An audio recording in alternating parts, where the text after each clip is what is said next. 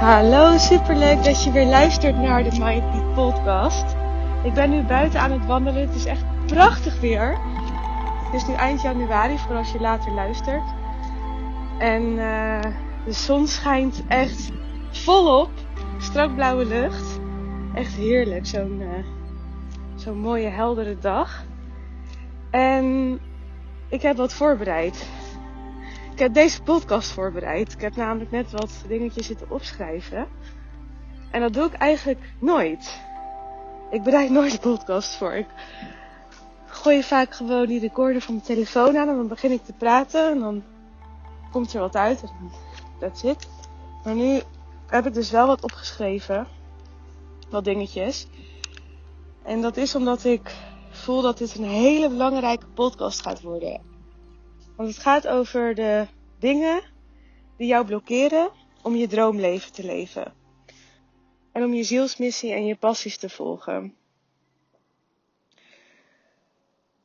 En de dingen die ik nu ga delen, die deel ik uit eigen ervaring. Want in 2020, begin 2020, had ik een awakening, een spirituele ontwaking. En herinnerde ik me mijn zielsintenties. Want ik geloof erin dat wij allemaal naar de aarde komen met een bepaalde intentie. Dat we ja, een, plan hebben, een intentie hebben, een visie hebben als ziel. Om, om ja, een, bepaald, een bepaalde missie uit te voeren. Het kan zijn moeder worden, de liefde ervaren tussen moeder en kind bijvoorbeeld, of vader. Het kan zijn dat je een onderneming uh, wil starten. Het kan zijn dat je een bepaalde impact wil maken. Het kan zijn dat je dokter wil worden. Het kan van alles zijn. Maar het kan ook iets zijn wat niet heel gebruikelijk is. En wat niet gangbaar is. En dat maakt het extra, um, ja, misschien wel moeilijk om dan te herinneren. En ook moeilijker om te volgen, omdat ja, het is heel spannend om een weg of een pad te volgen waar je weinig voorbeelden hebt en waar je, ja, waarvan je maar moet hopen en vertrouwen, vooral vertrouwen, dat, um, dat wat je voelt van binnen, dat dat klopt. Want je ziet het nergens om je heen. En dan is het echt puur vertrouwen op je intuïtie en je hart ja, dat. En dat was bij mij het geval. Want ik voelde dus in 2020, ik wil mensen gaan helpen op, hun pad, op het pad van spirituele ontwaking in combinatie met muziek. En ik heb ook een grote passie voor euforische hardstijlmuziek. En ik wil ook zelfs die muziek erbij gaan betrekken. Niet alleen maar hardstijlmuziek, want ik heb ook heel veel passie voor muziek in zijn algemeenheid. Ik hou van heel veel verschillende soorten muziek, maar ook hardstyle Dus dat is natuurlijk iets heel ongebruikelijks. Het is niet iets wat ik wel, ik ken niemand die dat doet. Ik, ja, toen ik mijn ontwaking had, toen, um, ja, niemand in mijn familie is spiritueel, niemand in mijn omgeving was spiritueel, niemand in mijn vriendenkring was spiritueel. Ze kennen die hele wereld nog niet. Dus dat was überhaupt al spannend. En om dan dat pad te gaan volgen. Ja, ik weet nog dat ik zei, ik wil iets gaan doen met coaching. En ik wil mensen coachen om mijn beperkende overtuigingen los te laten. En dat iemand toen tegen mij zei, een, iemand in mijn vriendenkring toen tegen me zei van, maar daar heb je toch een diploma voor nodig. Dat kan je toch niet zomaar gaan doen en moet je toch voor gaan studeren en zo. Maar ik voelde, nee, nee, nee, dat, dat, dat, is niet een, dat is niet het pad wat ik ga volgen. Dat voelde ik gewoon heel sterk, dat, dat ik niet het pad van het systeem ga volgen. Snapt wat ik bedoel. Het was een ander pad. En ik voelde gewoon, ik moet puur mijn hart gaan volgen. En dat was heel eng, want dat is niet wat we geleerd hebben. Op school leren we niet ons hart te volgen. We leren vooral gaan kijken van ja, waar hebben we wel interesse in, maar niet om buiten die kaders te denken van de maatschappij, zeg maar. Dus um, dat was spannend. En, nou ja, goed. Ik heb dus um, gemerkt dat toen ik heel erg zoekende was, voordat ik mijn spirituele ontwaking had, dat ik wel voelde van er is meer voor mij. Er is um, iets om voor te leven. Dit, wat het leven nu is, hoe ik het nu ervaar, dat is het niet. Dit klopt niet. Er, is, er moet iets zijn, er moet iets anders zijn. Ik voel dat er meer is. Dat had ik. Misschien herken je dat wel. En uh, ja, gewoon een gevoel van dit voelt, dit leven voelt uh, niet vervullend. Een, een onvoldaan gevoel. Ik werkte in de sales. En ik was vooral dan bezig met cijfertjes en omzet draaien en zoveel mogelijk ja, omzet draaien voor, voor het bedrijf waarvoor ik werkte. En dat voelde heel erg oppervlakkig op een gegeven moment. En gewoon niet meer vervullend. En ik voelde een bepaalde grootsheid in mezelf. En die ik niet, ja, ik kon er eigenlijk niet echt een vinger op leggen wat het dan was. Want ik was daarvoor, uh, toen ik net begon met sales, was ik er heel erg goed in. En um, had ik ook heel veel plezier in. En was ik topbiller van het bedrijf geworden. En toen dacht ik, ja, toen dacht ik, ja, ik voel ook een bepaalde grootsheid daarin. Maar ik weet nog dat ik toen topbiller was geworden. En toen dacht ik, is dit het? Dit kan het niet zijn. Dit kan niet de reden zijn waarom ik hier op aarde ben. En toen ging ik dus op zoek naar mijn life purpose niet per se bewust. Ik was vooral op zoek naar een ander bedrijf. Ik ging op zoek naar andere bedrijven. Waar ik dan weer een vuurtje kon voelen. Weer passie kon voelen. Maar ik kon het nergens vinden. Ik kon nergens meer dat vuurtje wat ik eerder had om topbidder te worden. Meer vinden. En zonder passie leef ik niet. Ik moet passie voelen. Ik moet iets van voldoening voelen. Anders dan klopt het voor mij niet. Ik kan niet settelen voor minder dan dat. Dus ik was zoekende naar mijn passie, naar mijn missie, naar iets van een antwoord op dat gevoel. En ik weet nog dat ik um, een beetje zo uh, vlak voor mijn spirituele ontwaking um, voelde dat ik mijn baan moest gaan loslaten om ja, dat antwoord te kunnen vinden. Maar ik durfde dat niet. Want ik had een hele goede baan met een heel goed salaris en ik verdiende veel bonussen en ik had leuke collega's. En ik had een leaseauto. En ik had inmiddels een huis in Vinkenveen met best wel een hoge huur. Waar ik me heel erg fijn voelde en wat een heel mooi huis was. En daar wilde ik ook niet weg. Dus ik zat in een soort van gouden kooi. Waar ik niet echt uit kon. Want ik wist ook niet wat ik dan anders wilde. Wat ik dan anders kon doen. Want ik dacht, ja, ik kan alleen maar sales. En dat is het enige wat ik ooit leuk heb gevonden. Dat is het enige wat ik ooit leuk heb gevonden. Want ik vond school verschrikkelijk. Ik vond mijn studententijd verschrikkelijk. Ik vond gewoon alles verschrikkelijk. Alles wat, wat normaal was, vond ik verschrikkelijk. Dus ik ben in de sales gaan werken puur omdat um, ik op zoek was naar een bedrijf die speels was en waar ik een beetje mijn eigen baas kon zijn. En uh, waar er veel uitjes waren en borrels en gezelligheid. Vond ik dus bij dat bedrijf in de sales. En vervolgens werd ik topbiller en toen had ik zo'n gevoel van, ja, dit kan het niet zijn. Er moet meer zijn. Dit is het niet. Ik had continu zo'n, zo'n heel sterk gevoel. Maar toen ik dus dat ging zoeken, heeft het twee jaar geduurd. Voordat ik, ja, de conclusie moest trekken. Ik kan het niet vinden hier. Wat is dit? Ik, ik, vind, ik vind dit maar niet. En um, toen, toen, um, sorry, ik ben heel even uh, afgeleid, want het is best wel gaan waaien en ik hoop niet dat het uh, heel erg uh, gaat storen in het geluid. Ik ben echt ook, even voor je beeldvorming, ik lig nu dus in het gras, want ik was net aan het wandelen. maar omdat het dus, merkte dat het toch best wel weide, dacht ik, ja, dat is super shit voor de podcast. Ben ik dus in het gras gaan liggen, achter een soort, ja, boomstamachtig ding. Dus ik lig nu in het gras met mijn papiertje achter zo'n boomstam. om niet te veel wind te hebben voor de podcast. Dus een beetje, een beetje de setting. Maar ik lig wel lekker in het zonnetje, dus dat is heerlijk. Um, waar was ik gebleven? Nou weet ik het niet meer. Even terug luisteren. Oké, ik heb nu ook even, want ik heb mijn koptelefoon op. Uh, knopje uitgezet van mijn koptelefoon. Want als het goed is heb je dan betere kwaliteit geluid. En ik ben even anders gaan zitten. Zodat ik hopelijk ook minder wind heb. Als het dat, uh, als dat uh, al zo was. Ik doe in ieder geval mijn best.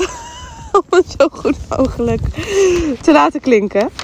Um, ja, ik kon het dus niet vinden. In, in het gewone, in de maatschappij, in de matrix, hoe je het ook wil noemen. In, ja, nou, de gewone banen en zo. Waar kon ik gewoon mijn passie niet vinden. Dus ik dacht, ja, wat is dan mijn life? Ik voel dat ik gewoon, dat er iets is. Maar wat dan? En ik was zo, ik had, ik had zo verlangen om dat antwoord te vinden. Hoe meer dat verlangen groeide, hoe ongelukkiger ik werd in mijn huidige situatie. In mijn huidige baan. En ik was doodsbang. Want ik dacht, als ik dit erken, dat ik gewoon niet gelukkig ben. En als ik erken dat ja, ik het gewoon eigenlijk niet weet.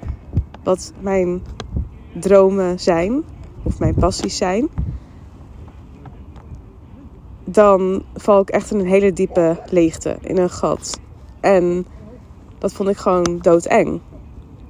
En die angst maakte ook dat ja, dat antwoord juist niet kon doorkomen, omdat ik er zo'n druk op legde. En ik legde die druk erop omdat ik mega gehecht was aan mijn huidige situatie, ondanks dat ik doodongelukkig was. Ik was gehecht aan mijn baan, omdat dat me financiële zekerheid bood. En ja, dat bood me zekerheid omdat ik dan kon wonen waar ik woonde. En ik had die auto en ik had leuke collega's. Maar ze waren wel leuk, mijn collega's waren leuk, maar ik was ongelukkig. Dus ik kon er ook niet echt van genieten. Ik kon gewoon niet genieten van mijn werk. Ik kon niet genieten van mijn collega's. Ik was dus gehecht aan mijn huidige situatie. En daarvoor was ik ook heel erg gehecht aan mijn relatie met mijn ex. Terwijl ik er. Terwijl ik heel ongelukkig was in die relatie. Maar ik was doodsbang voor het onbekende. Ik was bang om het uit te maken. Terwijl ik voelde. Of nou ja, ik twijfelde heel lang, heel erg. Of ik deze relatie moest stoppen of niet. Dus ik was. En ik was ook gehecht aan de mensen waarmee ik omging. Vrienden. En terugkijkend wist ik onbewust, als ik mij ga herinneren wat mijn zielsmissie is, ga ik dit allemaal kwijtraken. Dan ga ik mijn baan moeten opgeven, mijn baan moeten loslaten, mijn huis, mijn vrienden, mijn relatie. Maar op dat moment was ik me daar nog niet van bewust. Op dat moment was ik me nog niet bewust dat ik gehecht was aan mijn huidige leven. Ondanks dat ik ongelukkig was, gehecht was aan de schijnveiligheid die het me bood. En door die gehechtheid kon ik dat antwoord niet vinden. Kon het niet doorkomen. Want nogmaals, mijn onderbewuste wist, als ik me het ga herinneren, ga ik het kwijtraken. Dus ik drukte het gewoon weg. Maar toen raakte ik mijn baan kwijt. En toen ging mijn relatie uit. En omdat ik mijn baan kwijtraakte, um, moest ik ook mijn huis uit. En uh, dus ik had helemaal niks meer. En ik was rock bottom, want ik was ook gewoon heel ongelukkig. En ik was echt tegen een burn-out aan. En dat zorgde ervoor dat ik wel moest loslaten. Want er was niks meer om aan vast te houden, want ik had niks meer. Ik had niks meer. Ik had geen baan meer. Ik had geen huis. Althans, ik moest over binnen nu en twee maanden mijn huis uit. Uh, ik had al geen relatie meer, al een tijdje niet meer. Dus ik had niks meer.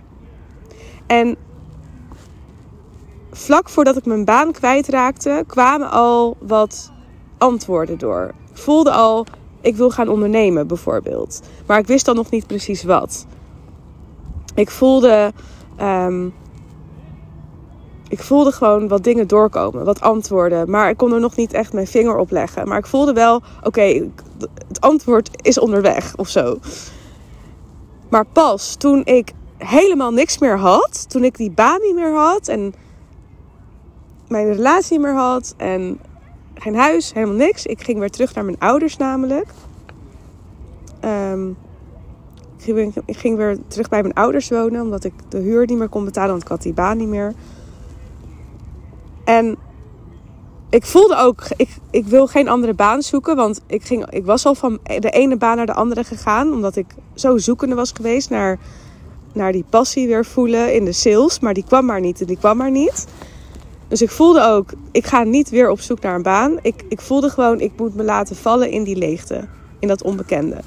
En toen kwam die missie door. Toen kwam die zielsmissie door. En toen voelde ik ineens: dit is waarom ik hier op aarde ben. Ik ben hier op aarde om mijn droomleven te creëren, om mensen te helpen, om een dikke vette impact te maken via events, via retreats, online, via online programma's. ik ga samenwerken met producers of ik ga zelf muziek maken. Ik ga in ieder geval iets doen met muziek en spiritualiteit en awakening. Awakening through music hoorde ik de hele tijd in mijn hoofd. En dat was zo thuiskomen. Dat was echt de meest magische ervaring die ik ooit heb gehad. Dat moment van herinneren. Het was zo, het, sloeg in als een bom. Het was op slag verliefd worden. Het was, oh, ik heb zo moeten huilen. Het was zo magisch. Het was zo vet. En op dat moment voelde ik ook, dit, dit is mijn pad en ik ga nog liever dood dan dat ik dit pad niet volg en deze droom niet waarmaak. Op dat moment. Maar daarna heel veel twijfels, angsten en, en ja. Nou, daar ga ik zo meteen meer over vertellen. Maar op dat moment voelde ik de garantie. Op dat moment voelde ik 100% dit gaat gebeuren. 100%.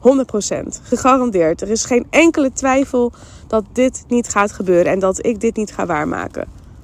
Maar die twijfel komt later als je weer in je mens zijn zakt en de wereld in gaat. Maar op dat moment was ik even één met de hemel. was er geen twijfel. maar goed. Um, ja, dus nummer één blokkade om je zielsmissie niet te herinneren is gehechtheid. En ik wil niet zeggen dat je je baan moet kwijtraken of je huidige bedrijf waar je niet gelukkig in bent. Hè? Misschien heb je een eigen onderneming. Maar ben je niet happy? Voel je dat er meer is of het anders is? Ik zeg niet dat je failliet moet gaan om je te herinneren wat je missie is. Of dat je je relatie uit moet maken. Of dat je moet verhuizen of whatever. Dat zeg ik allemaal niet. Wat ik wel zeg is dat gehechtheid ervoor zorgt dat wat bij jou hoort moeilijker kan doorkomen. Omdat je die weerstand biedt. Wij mensen zijn de enigen die weerstand biedt tegen het ontvangen wat we echt op zielsniveau verlangen. Het is eigenlijk heel grappig, want we zitten onszelf gewoon hartstikke hard in de weg van wat we echt willen. Omdat we bang zijn voor het onbekende. En we het universum niet vertrouwen. En we ook niet weten hoe het universum werkt. Dat zijn vergeten. En daardoor zijn we bang. Dus dat is nummer één. En nummer twee, wat uh, mijn droom uh, tegenhield. Of het ja, in de identiteit stappen van die versie van mezelf die dat droomleven leeft. Was angst en onzekerheid. En dan vooral angst voor teleurstelling. Oké, wat als ik dit pad ga volgen, maar het lukt niet? Wat als ik teleurgesteld raak? Wat als ik me zo ga verheugen en me heel, met heel mijn hart en ziel dit pad ga volgen en het lukt niet? Ja, dat, dat, die pijn zou te, te ondraaglijk zijn, te groot zijn. Dus door die angst ja, klapte ik dicht of sloot ik mijn hart. En dat heb ik meermaals gedaan in de afgelopen vier jaar. Want het is inmiddels vier jaar geleden dat ik die herinnering had. En die angst was zo intens. Die angst voor teleurstelling was zo intens dat ik het afgelopen vier jaar gewoon zo diep weer opnieuw heb begraven dat ik het gewoon was vergeten. En het klinkt misschien echt heel raar en heel, ja, zo van hoe kan je dat nou vergeten? Maar het is letterlijk jezelf voorliegen en zo vaak voorliegen dat je het op een gegeven moment begraaft. En de leugens die ik mezelf vertelde waren, ja, die dromen zijn gewoon mijn ego. Dat is gewoon mijn ego, want ik had bijvoorbeeld het verlangen om events te geven en op het podium dan te staan. Eh, of tenminste, om die events te geven moet ik daarvoor op het podium staan. En toen zei ik dus tegen mezelf: ja, dat is gewoon een ego-verlangen. Want dat ego wil gewoon gezien worden en daarom wil ik op het podium staan. En dat is niet mijn echte, echte uh, verlangen. Dus dat drukte ik weg. En ik ging in de spirituele wereld ook op zoek naar de oplossing om geen verlangens meer te hebben. Niet bewust, maar achteraf gezien zie ik dat dus. Ik, zie ik dus um, dat ik dat gedrag vertoonde. Dat ik daarnaar op zoek was. Dat ik dat verlangen had. Wat niet een echt verlangen vanuit mijn ziel was. Dus natuurlijk. Maar ik had een soort van verlangen om geen verlangens meer te hebben. If that makes sense. Ik wilde gewoon zijn en oké zijn met alles. Dat het niks meer, meer uitmaakte. En dat was omdat ik bang was om wel voor mijn hartsverlangens te gaan. Want als ik daarvoor zou gaan, zou ik misschien wel afgewezen worden of teleurgesteld worden. En dan zou dat pijn doen.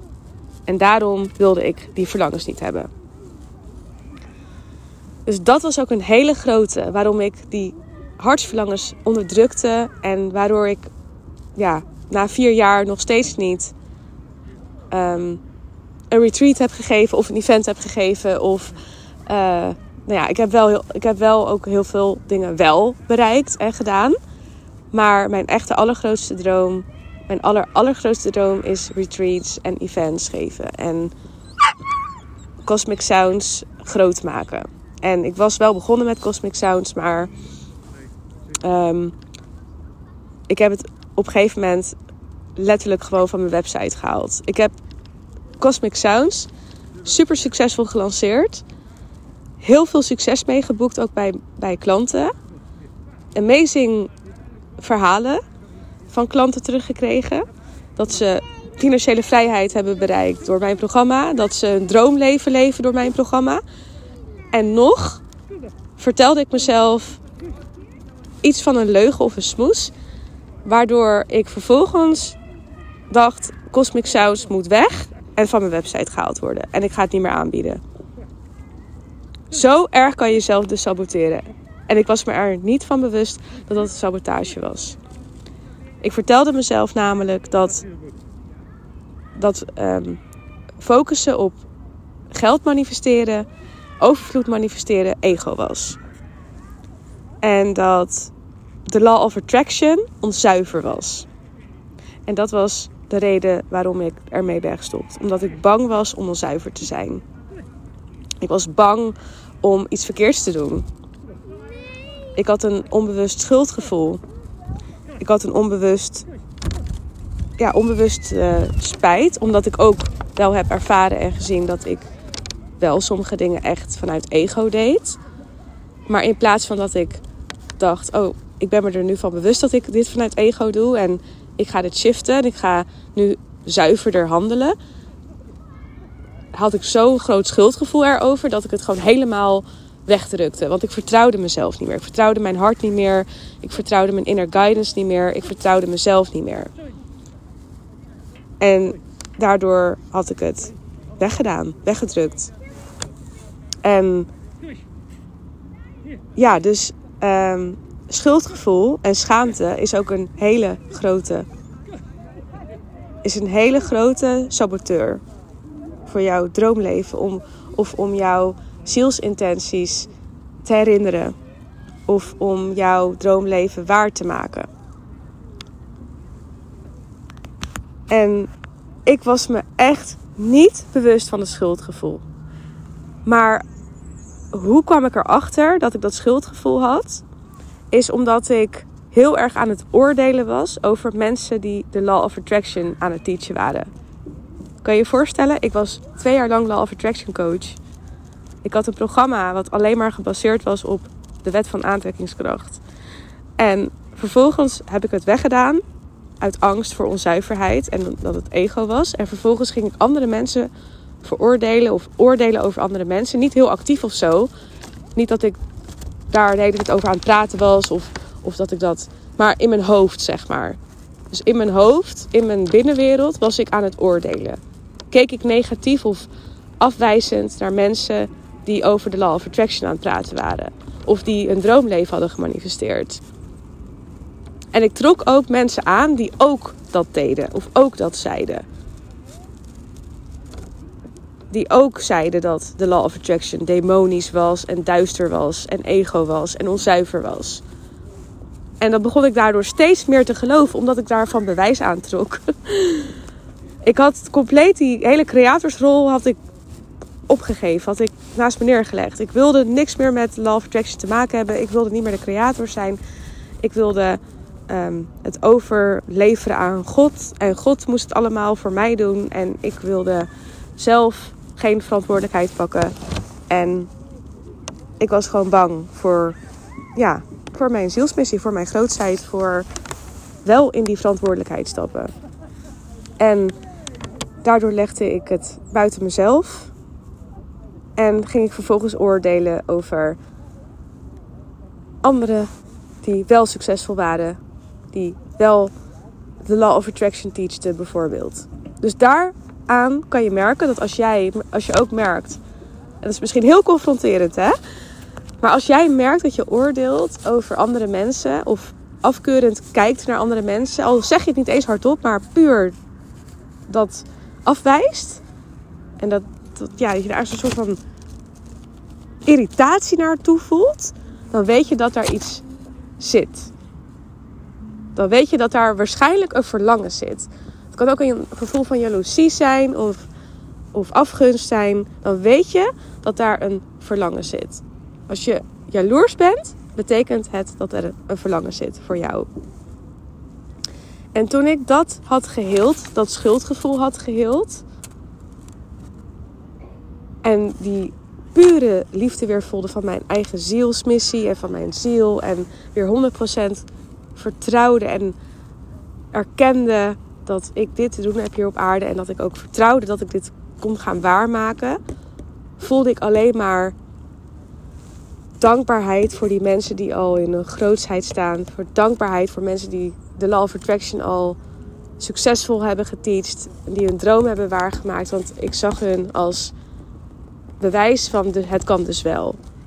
Dus daarna merkte ik al van, oh ja, check. Als ik dus afwijzend of oordelend naar andere mensen kijk, dan is dat omdat ik zelf wil wat zij willen. Of dat er iets in ieder geval is wat ik aan te kijken heb.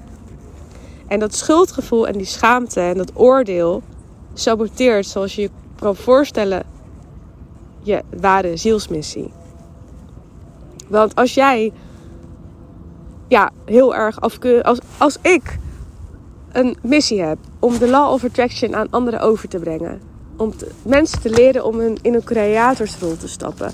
Om mensen te leren hoe zij de law of attraction in hun voordeel kunnen laten werken. En ik ben alleen maar de law of attraction aan het afwijzen. Kun je je dan voorstellen hoe ik die zielsmissie onderdruk? Dus ja, dat is een hele belangrijke. Een andere is de reden waarom je nog niet je droomleven leeft, of waarom je het nog niet kan herinneren, wat je zielsmissie is, is je mindset. Mijn mindset was in de sales supergoed. Op een gegeven moment, ik weet niet waarom, maar was, het, was ik mega aan de slachtofferrol. En ik heb die contrasten ook meegemaakt uh, tijdens mijn pad van 2020 tot nu heb ik ook die contrasten meegemaakt. Want ik heb een paar keer echt mega in mijn kracht gestaan. Vet goede mindset. Helemaal aan. Helemaal perfecte mindset. maar ik heb ook echt heel vaak in het tekort gezeten. Heel vaak in die slachtofferrol gezeten. Heel vaak gefocust op wat als het niet lukt, wat als het niet lukt. Kan ik het wel? Heel vaak gebrek aan zelfvertrouwen. Of heel vaak angst voor geldtekort. En als je angst hebt voor geldtekort, dan wordt het wel heel lastig om je zielsmissie te herinneren. Want je mind die denkt natuurlijk, ik moet geld verdienen, ik moet geld verdienen, ik moet geld verdienen. En als je iets, als je mind, als je, ja, je ego iets kent waarmee het geld kan verdienen, terwijl dat niet je missie is, dan houdt hij zich daaraan vast, dat ego. En dan, ja, dan blokkeert dat ego ook het herinneren van je missie.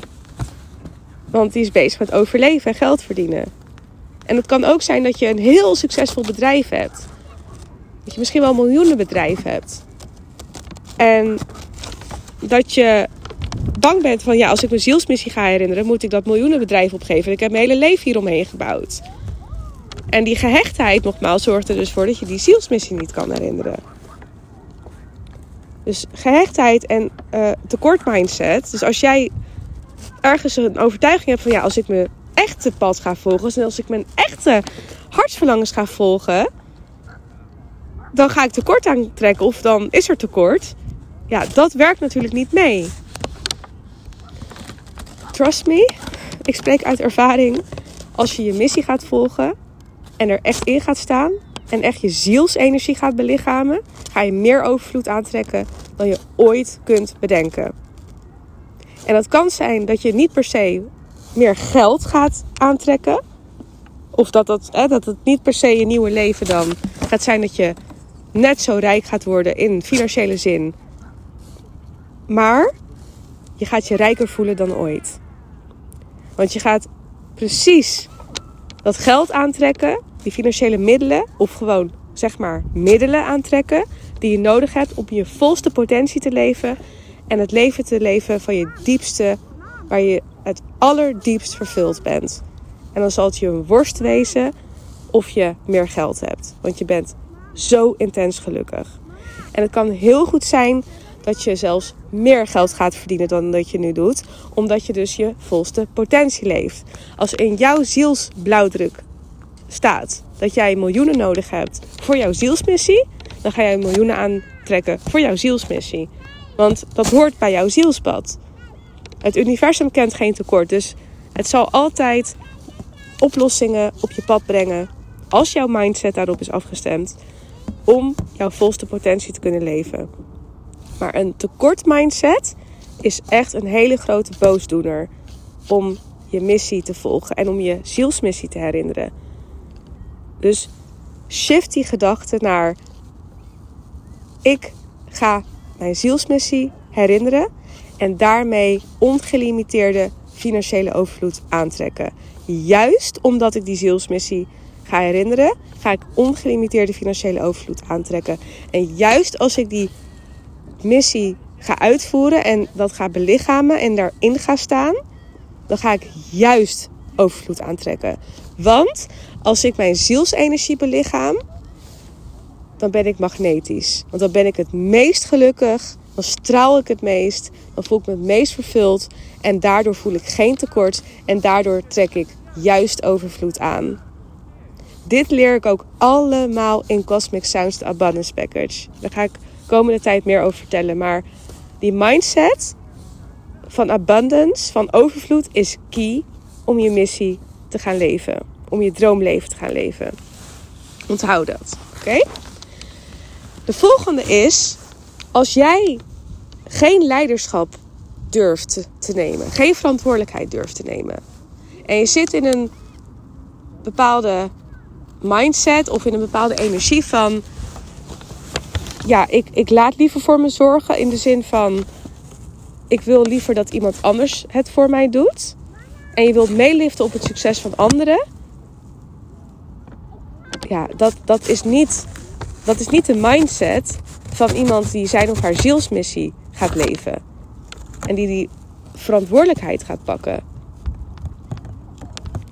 Stel je voor, um, net als ik, ik wil, mijn droom is retreats geven. En events geven. Als ik als droom heb events geven en retreats geven. En ik ga, omdat ik bang ben om in die.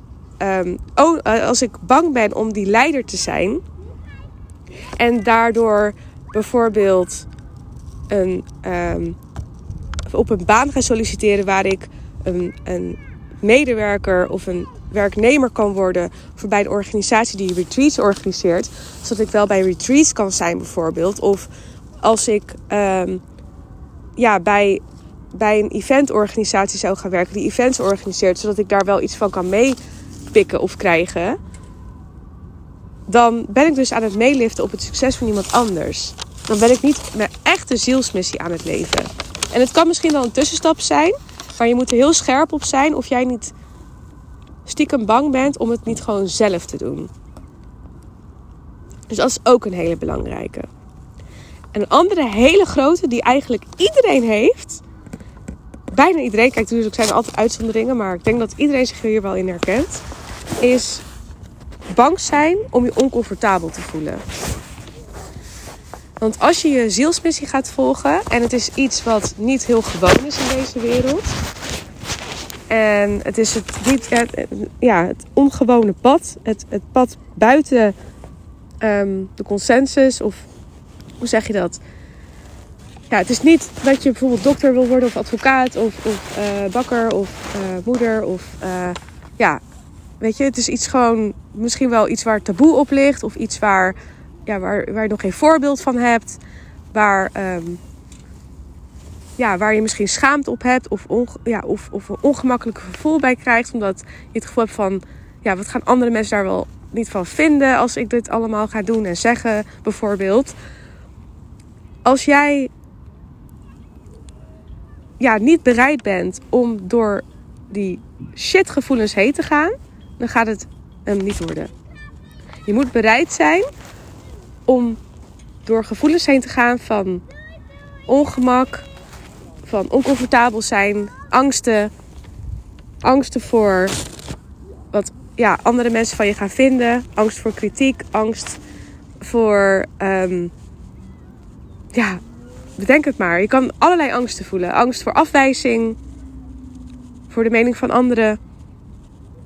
En dat gaat oncomfortabel zijn. En alle alle keren dat jij voor het eerst iets gaat doen wat buiten je comfortzone ligt, gaat oncomfortabel zijn. Dus je moet leren om comfortabel te worden met een oncomfortabel gevoel. Wil jij in je grootsheid gaan staan? En de laatste is een tekort aan zelfliefde en zelfvertrouwen. Zelfliefde is key voor het manifesteren van je dromen en zelfvertrouwen. Want als jij dat zelfvertrouwen niet voelt, dan ga je je laten beïnvloeden door de mening van anderen. Ga je de antwoorden buiten jezelf zoeken, de leiding buiten jezelf zoeken. Ga je ja, denken dat je het niet waard bent en daardoor dingen van je afhouden. Dus zelfliefde is key, echt zo ontzettend belangrijk voor het manifesteren van jouw allergrootste dromen. De basis is zelfliefde. Als ik denk, wie zit er nou op mij te wachten? Dat ik retreats ga geven en events ga geven. Wie zit er nou op mij te wachten? Als ik zou gaan denken, ja, ik, uh, in 2020 had ik die herinnering van mijn zielsmissie en het is nu 2024 en ja, ik sta nog maar hier bijvoorbeeld. Dat is een gedachte die ik namelijk heb gehad vanmiddag. Dus ik neem het even als voorbeeld. Maar ik dacht gelijk, ho, ho, wacht. Dit gaan we niet doen dit gaan we niet doen. Ik ga niet mee met die gedachte van ik doe al vier, ik ben al vier jaar op dit pad en ik sta nog maar hier. Wie zit er op mij te wachten dat ik ehm, nu ga vertellen over hoe mensen hun droomleven kunnen manifesteren terwijl ik nog maar hier sta? Dat was wat ik dacht. En toen dacht ik, dit gaan we niet denken. Dit gaan we niet doen. Hier ga ik niet in mee. Er zijn altijd mensen die op jou zitten te wachten. Al zitten er nu vijf mensen op mij te wachten, dan ga ik voor die vijf door het vuur. Zo moet je denken. Al zit er één iemand op mij te wachten. Al ga ik één iemand zijn of haar leven veranderen op dit moment, in dit jaar.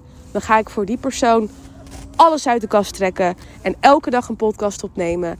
En alles eraan doen om voor die persoon het waar te maken wat ik hier te doen heb op aarde. Dus mensen helpen om een zielsmissie te volgen, om een droomleven waar te maken, om een zielsintenties waar te maken. Dat is wat ik hier te doen heb. En als er nu maar één persoon is die ik nu kan helpen, omdat ik nog maar hier zou staan, dan is dat het. Maar ik weet zeker dat er meer mensen zijn die op mij zitten te wachten. Maar stel, het zou er, nog maar, het zou er maar één zijn, of het zou er pas volgend jaar maar één zijn, dan ga ik alsnog in die persoon stappen die die retreats geeft, die die events geeft, die dat Cosmic Sounds programma uh, heeft, die een Cosmic Sounds app heeft, die al muziek maakt voor Cosmic Sounds, die audio's opneemt voor Cosmic Sounds. Ik ga nu al in die persoon stappen. Ik heb nog geen ervaring met retreats. Ik heb nog geen ervaring met events. Ik heb, ik heb één of twee keer Cosmic Sounds. Ik heb twee keer Cosmic Sounds gelanceerd. Daar sta ik nu. Ik heb twee keer Cosmic Sounds gelanceerd. Super succesvol, ja. Maar het is alweer nu bijna een jaar geleden dat ik voor het laatst Cosmic Sounds deed. Nee, dat is niet waar. Een half jaar geleden. Een half jaar geleden? Acht maanden geleden? Nou, anyway. Het is een tijd geleden. Dus ik ben er eigenlijk weer... Ik moet weer helemaal opnieuw instappen. Um, en hè, dus ik zou kunnen denken... Ja, wie, wie, wie wil nu van mij gaan leren? Als ik zo mezelf heb saboteren. Als ik zo mezelf in de weg heb gezeten. En nu, nu nog maar hier sta. Na vier jaar. Wie zit er dan nog op mij te wachten? En toen dacht ik. Weet je wat? Misschien juist daarom. Misschien juist omdat ik deze lessen heb moeten leren. En dit aan andere mensen kan vertellen. Misschien juist omdat ik nu weet hoe erg je jezelf kan saboteren en hoe erg je jezelf in de weg kan zitten. Misschien ga ik juist daarom nu keer 100, keer 1000. En weet je wat? Omdat ik juist nu vier jaar lang nog maar hier sta, heb ik twee weken geleden op dat event van Rutney Sluis zo een hard besluit genomen dat ik nooit meer maar dan ook nooit meer mijn hart ga sluiten voor deze dromen en verlangens. En ik heb zo'n hard besluit genomen. Zo, ik ben er zo in gaan staan. Ik ben helemaal in die energie gaan staan. No matter what. Al, zou, er, al zou ik geen één klant hebben dit jaar. Ik ga door. Ik ga door totdat het lukt. Ik ga door totdat ik mijn zielsmissie leef. En ik geef nooit meer op en ik stop niet meer. Ik ga geen bullshit excuses meer verzinnen. Ik ga geen, niet mezelf meer voorliegen. Ik ga mijn hart niet meer sluiten. Ik laat me niet meer van dit pad afbrengen. Nooit, fucking nooit meer. En juist daarom ga ik meer mensen helpen dan wie dan ook. Zo ga ik vanaf nu denken. En zo, zo denk ik ook vanaf nu. Punt uit. Maak van alles waarop je gefaald bent de reden waarom je nu juist keer 100, keer 1000 gaat. Ik meen het ook echt. Dat ik echt. Ik ben in een energie gestapt. Ik heb dit nog nooit gevoeld. Ik heb nog nooit zoveel passie gevoeld. Ik heb nog nooit zoveel liefde gevoeld. Ik heb nog nooit zoveel. Oh, zoveel geluk en voldoening gevoeld. En ik ben nog niet eens echt begonnen. Ja, ik ben nu begonnen met podcasten. Maar ik, ik, that's it, weet je. Ik, ben, ik heb een paar posts, posts geschreven. En ik heb vier podcasts opgenomen. Dit is mijn vijfde. Maar ik heb me nog nooit zo gelukkig gevoeld. En ik ben nog nooit zo voldaan. Alleen maar omdat ik weet dat ik nu op dit pad ben. En er nooit meer vanaf ga. En nooit meer loslaat.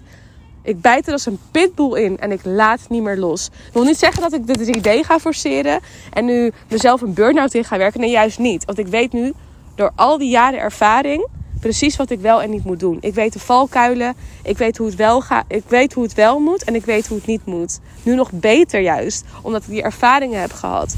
Dus ik weet nu ook, want ik heb een tijd gehad van extreme controle. Dat ik extreem was in het proberen te manifesteren van bepaalde zaken. Dat ik, ik, ik ben een keer 30.000 stappen gaan lopen op één dag. En dat ik, ik, ik, ik ging affirmeren. Daar, ehm, ik ging dus wandelen. Ik heb een paar rondjes gelopen om het water hier. En, en ik ging, terwijl ik aan het lopen was, alleen maar affirmeren. Ik ben rijk, ik ben rijk, ik ben rijk, ik ben rijk. De hele dag door. 30.000 stappen, wel meer zelf. Volgens mij was het 40.000 zelfs. Ik weet niet meer. Ik lag in mijn bed s'avonds en ik was helemaal kapot. ik voelde mijn benen niet meer. En omdat ik er zo klaar mee was. En ik ging alleen maar affirmeren. Ik ben rijk, ik ben rijk. Ik heb klanten, ik heb klanten. Ik ben rijk, ik ben rijk, ik ben rijk. En toen ben ik zo de hele dag gaan affirmeren. Een paar dagen achter elkaar. Maar er gebeurde niks. Maar dat kwam omdat ik toen te erg in dat geforceerde zat. In de controle zat. En toen had, toen had mijn ziel zoiets van... Zo gaan we het niet doen. Stop. en toen ging ik de andere kant op. Toen ging ik in het uitstellen en in het vluchten. Dus ik ging of heel erg in het forceren. Of ik ging heel erg in het indekken, vluchten, kop in het zand. Slachtoffergedrag, excuses bedenken waarom ik niet nu mijn dromen moest volgen. Dus ik weet nu hoe het is om in dat geforceerde te staan. Ik weet nu hoe het is om aan de andere kant te staan. Dus ik was helemaal extreem aan het forceren en helemaal extreem aan het vluchten. En nu sta ik helemaal geankerd, vet gegrond in het midden. Ik voel het. Ik weet het. Ik weet het. In elke cel van mijn lichaam voel ik dit nu. En ja, ik ga nog meer groeien, natuurlijk. Ik ga er hier nog meer in groeien. Maar ik sta nu in het midden. En dat is precies waar ik moet staan. En daarom geloof ik er ook in dat dit een succes gaat worden. En ja, ik wil dit aan jou meegeven ook. Dat ook al heb je jarenlang jezelf gesaboteerd of uitgesteld of angsten gehad, van jezelf weggelopen. Neem vanaf nu de verantwoordelijkheid. Stap nu in die creatorsrol. Dat betekent dus nogmaals niet dat je dingen gaat forceren, 3D gaat forceren, harder moet gaan werken. Nee, nee, nee, dat betekent dat niet. Het betekent dat je energetisch en mentaal erin gaat stappen. Ik heb vanaf het event van Rutney Sluis heb ik mezelf beloofd dat ik elke dag de wekker zet. Ondanks dat ik gewoon prima hè, de wekker niet kan zetten en uit kan slapen. En weet je, ik heb geen, geen, uh, geen baan. Ik heb wel een ZZP-klus, maar ik kan zelf bepalen wat mijn werktijden zijn. Maar, hè, dus ik heb geen baas of zo die me verwacht op een bepaald tijdstip. Maar ik heb mezelf beloofd, ik zet om elke dag om 7 uur de wekker. Weet je hoe laat ik nu opsta? Om 5 uur. Het is, nog geen twee, het is nu twee weken na het event. Ik had mezelf op dat event beloofd. Ik ga om elke dag om 7 uur opstaan. En ik sta nu elke dag om 5 uur op. Vol energie. Terwijl daarvoor kon ik mijn bed niet uitkomen om 9 uur s ochtends of om 10 uur. Kon ik mijn bed niet uitkomen. En nu sta ik vol energie mijn ochtendroutine te doen om 5 uur s ochtends. Ik had nog toen niet eens een ochtendroutine. Nu elke dag sta ik om 5 uur op en doe ik met Tony Robbins Prime. Doe ik, uh, ga ik uh, journalen. Ga ik een workout doen. Ga ik hardlopen. Ga ik muziek maken. Ik heb mezelf ook op dat event beloofd van Rutney. Dat ik vier keer per week minimaal ga podcasten. Weet je hoeveel ik podcast nu? Elke dag. Ik kan niet wachten om op te staan en die podcast te gaan maken. Het is nu moeiteloos. De acties die ik neem zijn moeiteloos. Ik wil podcast. Als ik een, denk aan een dag niet podcasten, dan word ik gewoon helemaal gek. Ik moet gewoon podcasten. En daarvoor kon ik mezelf er niet toe zetten om te gaan podcasten. Maar dat kwam omdat ik niet echt in die energie stond van die missie en van die ziel. Ik voelde het nog niet. Ik voelde het vertrouwen nog niet. Ik was nog te bang. Ik had nog niet echt die keuze echt, echt, echt gemaakt van nu ga ik ervoor. Ik stelde het nog uit. Ik bleef nog in mijn comfortzone. En toen ik in die energie stapte, was alles moeiteloos. Is vijf uur opstaan is moeiteloos.